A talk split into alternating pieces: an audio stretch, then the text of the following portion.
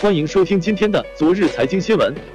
近期大家看到关于共享单车的消息可不少，不过显然并不都是什么好消息。比如有不少媒体报道小明单车裁员百分之九十九，CEO 已经离职，而公司的实际控制人也已经失联。再加上最近频频爆出负面消息的酷骑单车，已经宣布停运的小鹿单车、悟空单车，以及被永安行收购的哈罗单车，大家心里多少感觉到了。今年共享单车的冬天可是比去年要寒冷得多，温暖的季节已经一去不返。去年的冬天，共享单车正是深受资本宠爱的新兴，大家都争先恐后往里面砸钱，生怕给钱给的慢了，人家不收。也正因为如此，各地各色的共享单车像雨后春笋一样冒了出来。据网友的不完全统计，最多的时候，共享单车企业至少有二十三家。由于不同的单车企业纷纷选用不用的颜色以做区分，网上曾经流传一个段子，说共享单车缺的不是资金，而是颜色。而共享单车之间的竞争也被网友戏称为“彩虹大战”。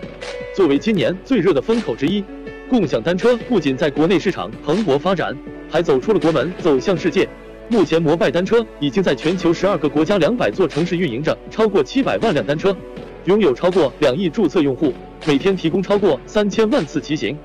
而 ofo 小黄车也是在九个国家同步运营，目前在全球已经连接超过八百万辆共享单车，日订单超过两千五百万，也难怪网友们纷纷将共享单车列为新四大发明之一。冷风过境，共享单车规范管理，但各色各样的共享单车并没有像最开始那样给用户带来惊艳的感觉。虽然现在满大街都是随时可用的共享单车，但是这些单车也慢慢变成了城市管理的负担，不断溢出的单车数量变得难以管理。地铁站、公交站口排成长龙的单车，严重干扰了行人的出行。在人行车道以及机动车道上横冲直撞的骑车人，也给市民和汽车驾驶员带来了安全隐患。而那些损坏之后的共享单车，更是渐渐形成了壮观的共享单车坟。为了更好的监督共享单车的相关管理，今年五月七日，中国自行车协会在上海召开共享单车专业委员会成立大会，宣布成立中国自行车协会共享单车专业委员会。专委会还参与到了制定共享单车团体标准和试点，并推动相关强制性标准制定。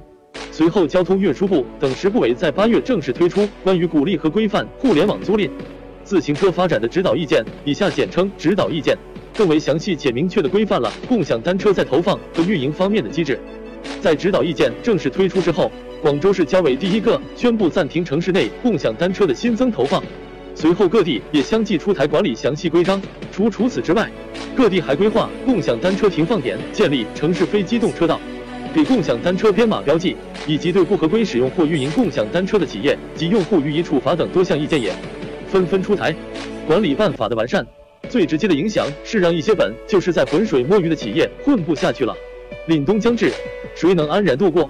这样一来。那些原本打着把共享单车往马路上一丢就在家躺着赚钱的人可就难受了，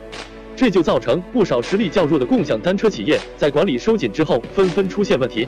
十月二十二日，北京小鹿单车宣布主动回收已投放的电动自行车，并在二十三日零时起北京暂停运营。网传酷骑单车押金退款难，公司员工更是走得七七八八。哈罗单车更是被永安行收购，二者抱团取暖，再加上这次小明单车老板失联。难道共享单车只能是昙花一现吗？